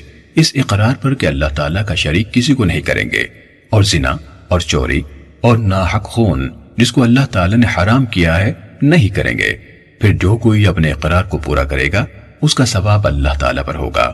اور جو کوئی کام ان میں سے کر بیٹھے گا، پھر اس کو دنیا میں اس کی سزا ملے گی یعنی حد لگے گی۔ تو وہی اس کے گناہ کا کفارہ ہے۔ اور جو دنیا میں اللہ تعالیٰ اس کے کام کو چھپا لے، تو عاقبت میں اللہ تعالیٰ کو اختیار ہے۔ چاہے اس کو معاف کر دے، چاہے عذاب دے دے۔ صحیح مسلم، حدیث نمبر چار ہزار چار سو اکسٹھ۔ معمر نے زہری سے اسی سنت کے ساتھ حدیث بیان کی اور حدیث میں یہ اضافہ کیا، اس کے بعد آپ نے ہمارے سامنے عورتوں کے حکام والی سورہ الممتحنہ کی یہ آیت تلاوت کی۔ کہ وہ اللہ کے ساتھ کسی چیز کو شریک نہ کریں۔ صحیح مسلم، حدیث نمبر چار ہزار چار سو باسٹھ۔ ابو اشعث صنعانی نے حضرت عبادہ بن سامت رضی اللہ تعالیٰ عنہ سے روایت کی۔ انہوں نے کہا، رسول اللہ صلی اللہ علیہ وسلم نے ہم سے اسی طرح عہد لیا، جس طرح آپ نے عورتوں سے عہد لیا تھا۔ ہم اللہ کے ساتھ کسی کو شریک نہ کریں گے، چوری نہ کریں گے، زنا نہ کریں گے، اپنی اولاد کو قتل نہ کریں گے۔ اور ایک دوسرے پر تہمت نہ لگائیں گے۔ تم میں سے جس نے ایفا کیا، اس کا اجر اللہ پر ہے۔ اور جس نے ایسا کام کیا جس پر حد ہے اور اس کو حد لگا دی گئی، تو وہ اس کا کفارہ ہوگی۔ اور جس کا اللہ نے پردہ رکھا، اس کا معاملہ اللہ کے سپرد ہے۔ اگر چاہے تو اسے عذاب دے، اور چاہے تو معاف کر دے۔ صحیح مسلم، حدیث نمبر چار ہزار چار سو تریسٹھ۔ قطعبہ بن سعید اور محمد بن رومن لئی سے، انہوں نے یزید بن ابی حبیب سے، انہوں نے ابو الخیر سے، انہوں نے عبد الرحمن سنابحی سے، اور انہوں نے حضرت عبادہ بن سامت رضی اللہ تعالیٰ عنہ سے روایت کی کہ انہوں نے کہا، میں ان نقیبوں میں سے ہوں جنہوں نے رسول اللہ صلی اللہ علیہ وسلم کی بیعت کی تھی، اور کہا، ہم نے اس بات پر آپ کے ساتھ بیعت کی کہ اللہ کے ساتھ کسی کو شریک نہ کریں گے، زنا نہ کریں گے، چوری نہ کریں گے، کسی زندہ انسان کو ناحق قتل نہ کریں گے۔ جسے اللہ نے حرمت عطا کی ہے، ڈاکے نہ ڈالیں گے اور نافرمانی نہ کریں گے۔ اگر ہم نے اس پر عمل کیا تو جنت ہے۔ اگر ہم نے ان میں سے کسی چیز کا ارتکاب کیا تو اس کا فیصلہ اللہ کے سپرد ہوگا۔ ابن روح نے اس کا فیصلے کے بجائے اس شخص کا فیصلہ اللہ عز و جل کے سپرد ہوگا کہا۔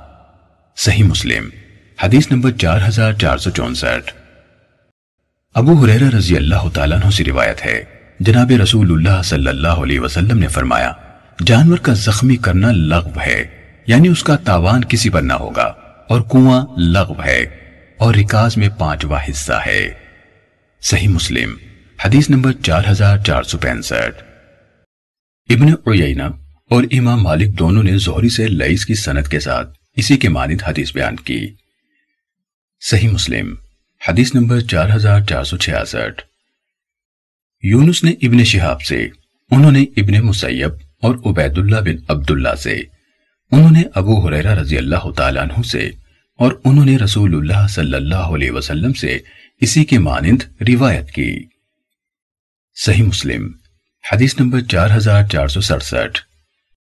اسود بن علا نے ابو سالمہ بن عبد الرحمن سے، انہوں نے حضرت ابو حریرہ رضی اللہ تعالیٰ عنہ سے اور انہوں نے رسول اللہ صلی اللہ علیہ وسلم سے روایت کی کہ آپ نے فرمایا، کنویں کے زخم پر تاوان نہیں، دھات وغیرہ کی کان کے زخم پر تاوان نہیں چوپائے کے زخم یا نقصان پر تاوان نہیں، اور دفینے میں پانچواں حصہ ہے۔ صحیح مسلم، حدیث نمبر چار ہزار چار سو اڑسٹھ۔ محمد بن زیاد نے حضرت ابو حریرہ رضی اللہ تعالیٰ عنہ سے اور انہوں نے نبی صلی اللہ علیہ وسلم سے اسی کے مانند روایت کی۔ صحیح مسلم، حدیث نمبر چار ہزار چار سو انہتر۔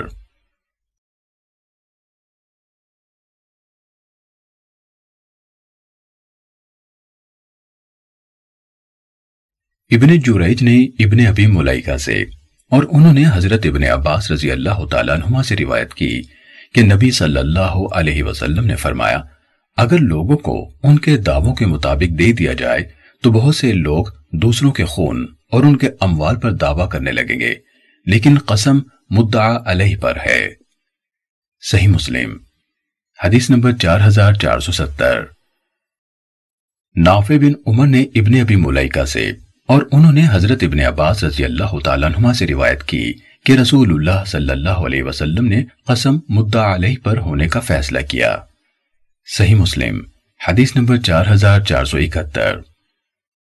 حضرت عبداللہ بن عباس رضی اللہ تعالیٰ عنہ سے روایت ہے کہ رسول اللہ صلی اللہ علیہ وسلم نے ایک قسم اور ایک گواہ سے فیصلہ فرمایا یعنی ایک گواہ کی موجودگی میں مدعی کی قسم کو دوسرے گواہ کا قائم مقام بنایا۔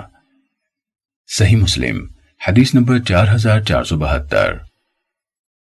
ابو معاویہ نے ہمیں ہشام بن عروہ سے خبر دی، انہوں نے اپنے والد سے انہوں نے زینب بنت ابی سلمہ رضی اللہ تعالیٰ عنہ سے اور انہوں نے حضرت ام سلمہ رضی اللہ تعالیٰ عنہ سے روایت کی۔ انہوں نے کہا، رسول اللہ صلی اللہ علیہ وسلم نے فرمایا، تم میرے پاس جھگڑے لے کر آتے ہو۔ ہو سکتا ہے تم میں سے کوئی اپنی دلیل کے ہر پہلو کو بیان کرنے کے لحاظ سے دوسرے کی نسبت زیادہ ذہین و فتین ثابت ہو۔ اور میں جس طرح اس سے سنوں، اسی طرح اس کے حق میں فیصلہ کر دوں۔ تو جس کو میں اس کے بھائی کے حق میں سے کچھ دوں، وہ اسے نہ لے۔ میں اس صورت میں اس کے لیے آگ کا ٹکڑا کاٹ کر دے رہا ہوں گا۔ صحیح مسلم، حدیث نمبر چار ہزار چار سو تہتر۔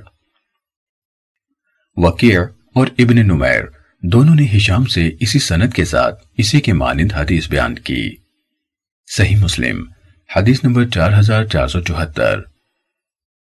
یونس نے مجھے ابن شہاب سے خبر دی۔ کہا مجھے عروہ بن زبیر نے زینب بنت ابی سلمہ رضی اللہ تعالیٰ عنہ سے خبر دی۔ انہوں نے نبی صلی اللہ علیہ وسلم کی اہلیہ محترمہ حضرت ام سلمہ رضی اللہ تعالیٰ عنہ سے روایت کی کہ رسول اللہ صلی اللہ علیہ وسلم نے اپنے حجرے کے دروازے پر جھگڑنے والوں کا شور و غوغا سنا۔ آپ باہر نکل کر ان کی طرف گئے اور فرمایا، میں ایک انسان ہوں اور میرے پاس جھگڑا کرنے والے آتے ہیں۔ ہو سکتا ہے ان میں سے کوئی دوسرے سے زیادہ زبان آور ہو۔ میں سمجھوں کہ وہ سچا ہے اور میں اس کے حق میں فیصلہ کر دوں۔ میں جس شخص کے حق میں کسی دوسرے مسلمان کے حق کا فیصلہ کر دوں، تو وہ آگ کا ایک ٹکڑا ہے۔ وہ چاہے تو اسے اٹھا لے، یا چاہے تو چھوڑ دے۔ صحیح مسلم، حدیث نمبر چار ہزار چار سو پچہتر۔ صالح اور معمر دونوں نے زہری سے اسی سند کے ساتھ یونس کی حدیث کی طرح حدیث بیان کی۔ معمر کی حدیث میں ہے انہوں یعنی ام سلمہ رضی اللہ تعالی عنہ نے کہا، نبی صلی اللہ علیہ وسلم نے حضرت ام سلمہ رضی اللہ تعالی عنہ کے دروازے پر جھگڑنے والوں کا شور سنا۔ صحیح مسلم، حدیث نمبر چار ہزار چار سو چھہتر۔ علی بن مسہر نے ہمیں ہشام بن عروہ سے حدیث بیان کی۔ انہوں نے اپنے والد سے اور انہوں نے حضرت عائشہ رضی اللہ تعالیٰ عنہ سے روایت کی۔ انہوں نے کہا، حضرت ابو سفیان رضی اللہ تعالیٰ عنہ کی بیوی ہند بنت عطبہ رضی اللہ تعالیٰ عنہ رسول اللہ صلی اللہ علیہ وسلم کی خدمت میں بیعت کے لیے حاضر ہوئی تو عرض کی، اللہ کے رسول، ابو سفیان بخیل آدمی ہیں، وہ مجھے اتنا خرچ نہیں دیتے جو مجھے اور میرے بچوں کو کافی ہو جائے۔ سوائے اس کے جو میں اس کے مال میں سے اس کی لا علمی میں لے لوں۔ تو کیا اس میں مجھ پر کوئی گناہ ہوگا؟ اس پر رسول اللہ صلی اللہ علیہ وسلم نے فرمایا، معروف طریقے سے ان کے مال میں سے بس اتنا لے لو کہ جو تمہیں اور تمہارے بچوں کو کافی ہو۔ صحیح مسلم، حدیث نمبر چار ہزار چار سو ستتر۔ عبداللہ بن نمیر، وکیع عبد العزیز بن محمد اور زحاق بن عثمان سب نے ہشام سے اسی سنت کے ساتھ حدیث بیان کی۔ صحیح مسلم، حدیث نمبر چار ہزار چار سو اٹھتر۔ معمر نے زہری سے، انہوں نے عروا سے اور انہوں نے حضرت عائشہ رضی اللہ تعالیٰ عنہ سے روایت کی۔ انہوں نے کہا، ہند رضی اللہ تعالیٰ عنہ بیت کے لیے نبی صلی اللہ علیہ وسلم کی خدمت میں حاضر ہوئی تو عرض کی، اللہ کے رسول، اللہ کی قسم، پہلے روئے زمین پر آپ کے گھرانے سے بڑھ کر کسی گھرانے کے بارے میں یہ بات نہیں چاہتی تھی کہ اللہ انہیں ذلیل کرے۔ اور اب ایمان لانے کے بعد روئے زمین پر آپ کے گھرانے سے بڑھ کر میں کسی گھرانے کے بارے میں یہ نہیں چاہتی کہ اللہ انہیں عزت دے۔ نبی صلی اللہ علیہ وسلم نے فرمایا اس ذات کی قسم جس کے ہاتھ میں میری جان ہے۔ اور بھی زیادہ تم یہ چاہو گی پھر انہوں نے کہا، اللہ کے رسول، ابو سفیان رضی اللہ تعالیٰ عنہ مال روک کر رکھنے والے آدمی ہیں۔ تو کیا مجھ پر اس بات میں کوئی حرج ہے کہ میں ان کی اجازت کے بغیر ان کے مال میں سے ان کے گھر والوں پر خرچ کروں؟ نبی صلی اللہ علیہ وسلم نے فرمایا، تم پر کوئی حرج نہیں کہ تم معروف طریقے سے ان پر خرچ کرو۔ صحیح مسلم۔ حدیث نمبر چار ہزار چار سو اناسی۔ زہری کے بھتیجے نے ہمیں اپنے چچا سے حدیث بیان کی۔ کہا، مجھے عروہ بن زبیر نے خبر دی کہ حضرت عائشہ رضی اللہ تعالی عنہ نے کہا، ہند بنت عطبہ بن ربیہ رضی اللہ تعالیٰ عنہ آئی اور کہنے لگی، اللہ کے رسول، اللہ کی قسم، روئے زمین پر آپ کے گھرانے سے بڑھ کر کسی گھرانے کے بارے میں مجھے زیادہ محبوب نہیں تھا کہ وہ ذلیل ہو اور آج روئے زمین پر آپ کے گھرانے سے بڑھ کر کوئی گھرانہ مجھے محبوب نہیں کہ وہ با عزت ہو۔ تو رسول اللہ صلی اللہ علیہ وسلم نے فرمایا، اس ذات کی قسم جس کے ہاتھ میں میری جان ہے، اور بھی اس محبت میں اضافہ ہوگا۔ پھر انہوں نے کہا، اللہ کے رسول، ابو سفیان بخیل آدمی ہیں، تو کیا اس بات میں مجھ پر کوئی حرج ہے کہ میں جو کچھ اس کا ہے، اس میں سے اپنے بچوں یعنی گھر والوں کو کھلاؤں؟ آپ صلی اللہ علیہ وسلم نے ان سے فرمایا، نہیں، مگر دستور کے مطابق کھلاؤ۔ صحیح مسلم۔ حدیث نمبر چار ہزار چار سو اسی۔ جری نے سہیل سے، انہوں نے اپنے والد سے اور انہوں نے حضرت ابو حریرہ رضی اللہ تعالیٰ عنہ سے روایت کی۔ کہا، رسول اللہ صلی اللہ علیہ وسلم نے فرمایا، بلا شبہ، اللہ تمہارے لیے تین چیزیں پسند کرتا ہے اور تین ناپسند کرتا ہے۔ وہ تمہارے لیے پسند کرتا ہے کہ تم اس کی عبادت کرو اور اس کے ساتھ کسی کو شریک نہ کرو اور سب مل کر اللہ کی رسی کو مضبوطی سے تھام لو۔ اور فرقوں میں نہ بٹو۔ اور وہ تمہارے لیے قیل و قال یعنی فضول باتوں، کثرت سوال اور مال ضائع کرنے کو ناپسند کرتا ہے۔ صحیح مسلم، حدیث نمبر چار ہزار چار سو اکاسی۔ ابو عوانہ نے سہیل سے اسی سنت کے ساتھ اسی کے مانند حدیث بیان کی، مگر انہوں نے ناپسند کرتا ہے کی جگہ، ناراض رہتا ہے کہا، اور انہوں نے فرقوں میں نہ بٹو کا جملہ بیان نہیں کیا۔ صحیح مسلم، حدیث نمبر چار ہزار چار سو بیاسی۔ جریر نے منصور سے، انہوں نے شعبی سے، انہوں نے مغیرہ بن شعبہ رضی اللہ تعالیٰ عنہ کے آزاد کردہ غلام ورات سے، انہوں نے حضرت مغیرہ بن شعبہ رضی اللہ تعالیٰ عنہ سے، اور انہوں نے رسول اللہ صلی اللہ علیہ وسلم سے روایت کی۔ آپ نے فرمایا، بلا شبہ، اللہ عز و جل نے تم پر ماؤں کی نافرمانی، بیٹیوں کو زندہ درگور کرنے اور روکنا، لاؤ یعنی دوسرے کے حقوق دبانے اور جو اپنا نہیں اسے حاصل کرنے کو حرام کیا ہے۔ اور تمہارے لیے قیل و قال، کثرت سوال اور مال کو ضائع کرنے کو ناپسند کیا ہے۔ صحیح مسلم، حدیث نمبر چار ہزار چار سو تراسی۔ شیبان نے منصور سے اسی سند کے ساتھ اسی کے مانند حدیث بیان کی، مگر انہوں نے کہا، رسول اللہ صلی اللہ علیہ وسلم نے تم پر حرام کی ہیں اور انہوں نے یہ نہیں کہا، بلا شبہ اللہ نے تم پر حرام کی ہیں۔ صحیح مسلم، حدیث نمبر چار ہزار چار سو چوراسی۔ شعبی سے روایت ہے، کہا، مجھے مغیرہ بن شعبہ رضی اللہ تعالیٰ عنہ کے کاتب نے حدیث بیان کی۔ انہوں نے کہا، حضرت معاویہ رضی اللہ تعالیٰ عنہ نے حضرت مغیرہ رضی اللہ تعالیٰ عنہ کی طرف لکھا، مجھے کوئی ایسی چیز لکھ کر بھیجیں جو آپ نے رسول اللہ صلی اللہ علیہ وسلم سے سنی ہو۔ تو انہوں نے ان کو لکھا میں نے رسول اللہ صلی اللہ علیہ وسلم سے سنا۔ آپ فرما رہے تھے، بلا شبہ، اللہ نے تمہارے لیے تین چیزوں کو ناپسند کیا ہے۔ قیل و قال، مال کا ضیاء اور کثرت سوال۔ صحیح مسلم، حدیث نمبر چار ہزار چار سو پچاسی۔ محمد بن عبید اللہ ثقفی نے ہمیں ورات سے خبر دی۔ انہوں نے کہا، حضرت مغیرہ بن شعبہ رضی اللہ تعالیٰ عنہ نے حضرت معاویہ رضی اللہ تعالیٰ عنہ کو لکھ بھیجا۔ آپ پر سلامتی ہو۔ اس کے بعد میں نے رسول اللہ صلی اللہ علیہ وسلم سے سنا۔ آپ فرما رہے تھے، بلا شبہ، اللہ نے تین چیزیں حرام کی ہیں اور تین چیزوں سے منع فرمایا ہے۔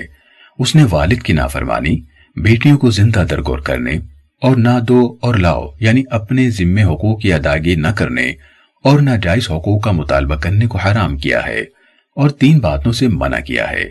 قیل و قال یعنی فضول باتوں سے کثرت سوال سے اور مال ضائع کرنے سے۔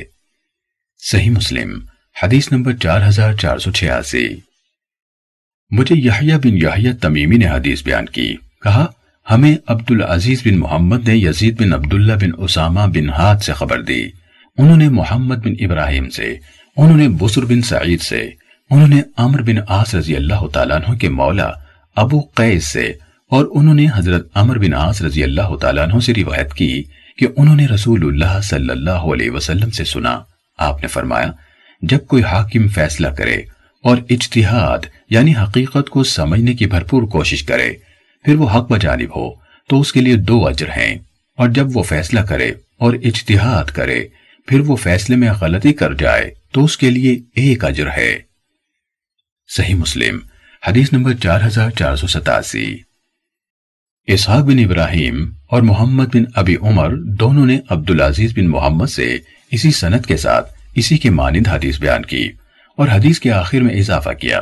یزید نے کہا، میں نے یہ حدیث ابو بکر بن محمد بن عمر بن حزم کو سنائی تو انہوں نے کہا، مجھے ابو سلامہ نے حضرت ابو حریرہ رضی اللہ تعالیٰ عنہ سے اسی طرح حدیث بیان کی تھی۔ صحیح مسلم، حدیث نمبر چار ہزار چار سو اٹھاسی۔ لئیس بن سعد نے ہمیں حدیث بیان کی۔ کہا، مجھے یزید بن عبداللہ بن اسامہ بن ہاد لئیس نے اپنی دونوں سندوں سے یہی حدیث عبدالعزیز بن محمد کی روایت کے مانند بیان کی۔ صحیح مسلم، حدیث نمبر چار ہزار چار سو نواسی۔ ابو عوانہ نے ہمیں عبد الملک بن عمیر سے حدیث بیان کی۔ انہوں نے عبد الرحمن بن ابی بکرہ سے روایت کی۔ انہوں نے کہا، میرے والد نے سجستان کے قاضی عبید اللہ بن ابی بکرہ کو خط لکھوایا اور میں نے لکھا کہ جب تم غصے کی حالت میں ہو تو دو آدمیوں کے مابین فیصلہ نہ کرنا، کیونکہ میں نے رسول اللہ صلی اللہ علیہ وسلم کو یہ فرماتے ہوئے سنا، کوئی شخص جب وہ غصے کی حالت میں ہو، دو انسانوں یا فریقوں کے مابین فیصلہ نہ کرے۔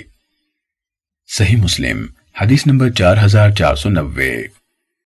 حشیم، حماد بن سلمہ، سفیان محمد بن جعفر، شعبہ اور زائدہ سب نے عبد الملک بن عمیر سے، انہوں نے عبد الرحمن بن ابی بکرہ سے، انہوں نے اپنے والد سے اور انہوں نے نبی صلی اللہ علیہ وسلم سے روایت کی، جس طرح ابو عبانہ کی حدیث ہے۔ صحیح مسلم، حدیث نمبر چار ہزار چار سو اکانوے۔ ابراہیم بن سعد بن ابراہیم بن عبد الرحمن بن عوف نے ہمیں حدیث بیان کی، کہا ہمیں میرے والد نے قاسم بن محمد سے حدیث بیان کی۔ انہوں نے حضرت عائشہ رضی اللہ تعالی عنہ سے روایت کی۔ انہوں نے کہا، رسول اللہ صلی اللہ علیہ وسلم نے فرمایا، جس نے ہمارے اس امر یعنی دین میں کوئی ایسی نئی بات شروع کی جو اس میں نہیں، تو وہ مردود ہے۔ صحیح مسلم، حدیث نمبر چار ہزار چار سو بانوے۔ عبداللہ بن جعفر زہری نے ہمیں سعید بن ابراہیم سے حدیث بیان کی۔ انہوں نے کہا میں نے قاسم بن محمد سے ایسے آدمی کے بارے میں پوچھا جس کے تین گھر ہیں اور اس نے ان میں سے ہر گھر کے ایک تہائی حصے کی وسیعت کی ہے۔ انہوں نے جواب دیا، اس کے تہائی کو ایک گھر کی صورت میں جمع کر دیا جائے گا۔ پھر انہوں نے کہا، مجھے حضرت عائشہ رضی اللہ تعالیٰ عنہ نے خبر دی کہ رسول اللہ صلی اللہ علیہ وسلم نے فرمایا، جس نے ایسا عمل کیا، ہمارا دین جس کے مطابق نہیں تو وہ مردود ہے۔ صحیح مسلم۔ حدیث نمبر چار ہزار چار سو ترانوے۔ حضرت زید بن خالد جوہنی رضی اللہ تعالیٰ عنہ سے روایت ہے کہ نبی صلی اللہ علیہ وسلم نے فرمایا، کیا تمہیں بہترین گواہ کے بارے میں نہ بتاؤں؟ وہی جو شہادت طلب کیے جانے سے پہلے اپنی گواہی پیش کر دے۔ صحیح مسلم، حدیث نمبر چار ہزار چار سو چورانوے۔ ورقا نے مجھے ابو زناد سے حدیث بیان کی۔ انہوں نے آرج سے انہوں نے حضرت ابو حریرہ رضی اللہ تعالیٰ عنہ سے اور انہوں نے نبی صلی اللہ علیہ وسلم سے روایت کی کہ آپ نے فرمایا، دو عورتیں تھیں، دونوں کے بیٹے ان کے ساتھ تھے۔ اتنے میں بھیڑیا آیا اور ان میں سے ایک کا بیٹا لے گیا۔ تو اس نے جو بڑی تھی اپنی ساتھی عورت سے کہا، وہ تمہارا بیٹا لے گیا ہے۔ اور دوسری نے کہا، وہ تمہارا بیٹا لے گیا ہے۔ چنانچہ وہ دونوں فیصلے کے لیے حضرت داود علیہ السلام کے پاس آئیں۔ تو انہوں نے بڑی کے حق میں فیصلہ دے دیا۔ اس کے بعد وہ دونوں نکل کر حضرت سلیمان بن داود علیہ السلام کے سامنے آئی اور انہیں اپنے معاملے سے آگاہ کیا۔ تو انہوں نے کہا، میرے پاس چھری لاؤ، میں تم دونوں کے مابین آدھا آدھا کر دیتا ہوں۔ اس پر چھوٹی نے کہا، نہیں، اللہ آپ پر رحم کرے، وہ اسی کا بیٹا ہے۔ تو انہوں نے چھوٹی عورت کے حق میں فیصلہ کر دیا۔ کہا، حضرت ابو حریرہ رضی اللہ تعالیٰ نے کہا، اللہ کی قسم، میں نے اس دن سے پہلے چھری کے لیے سکین کا لفظ نہیں سنا تھا۔ ہم مدیا ہی کہا کرتے تھے۔ صحیح مسلم، حدیث نمبر چار ہزار چار سو پچانوے۔ موسا بن اقبا اور محمد بن اجلان نے ابو زناد سے اسی سنت کے ساتھ ورقہ کے حدیث کے مانند حدیث بیان کی۔ صحیح مسلم، حدیث نمبر چار ہزار چار سو چھیانوے۔ حمام بن منبع سے روایت ہے۔ انہوں نے کہا، یہ احادیث ہیں۔ جو ہمیں حضرت ابو حریرہ رضی اللہ تعالیٰ عنہ نے رسول اللہ صلی اللہ علیہ وسلم سے بیان کی، انہوں نے چند حدیث بیان کی، ان میں یہ بھی تھی۔ اور رسول اللہ صلی اللہ علیہ وسلم نے فرمایا، ایک آدمی نے دوسرے آدمی سے اس کی زمین خریدی۔ تو اس آدمی کو جس نے زمین خریدی تھی، اپنی زمین میں ایک گھڑا ملا، جس میں سونا تھا۔ جس نے زمین خریدی تھی، اس نے اس بیچنے والے سے کہا، اپنا سونا مجھ سے لے لو۔ میں نے تم سے زمین خریدی تھی، سونا نہیں خریدا تھا۔ اس پر زمین بیچنے والے نے کہا، میں نے تو زمین اور اس میں جو کچھ تھا تمہیں بیچ دیا تھا۔ کہا، وہ دونوں جھگڑا لے کر ایک شخص کے پاس گئے۔ تو جس کے پاس وہ جھگڑا لے کر گئے تھے، اس نے کہا، کیا تمہاری اولاد ہے؟ ان میں سے ایک نے کہا، میرا ایک لڑکا ہے۔ اور دوسرے نے کہا، میری ایک لڑکی ہے۔ تو اس نے کہا، اس سونے کے ذریعے سے لڑکے کا لڑکی سے نکاح کر دو اور اس میں سے اپنے اوپر بھی خرچ کرو اور صدقہ بھی کرو۔ صحیح مسلم۔ حدیث نمبر چار ہزار چار سو ستانوے۔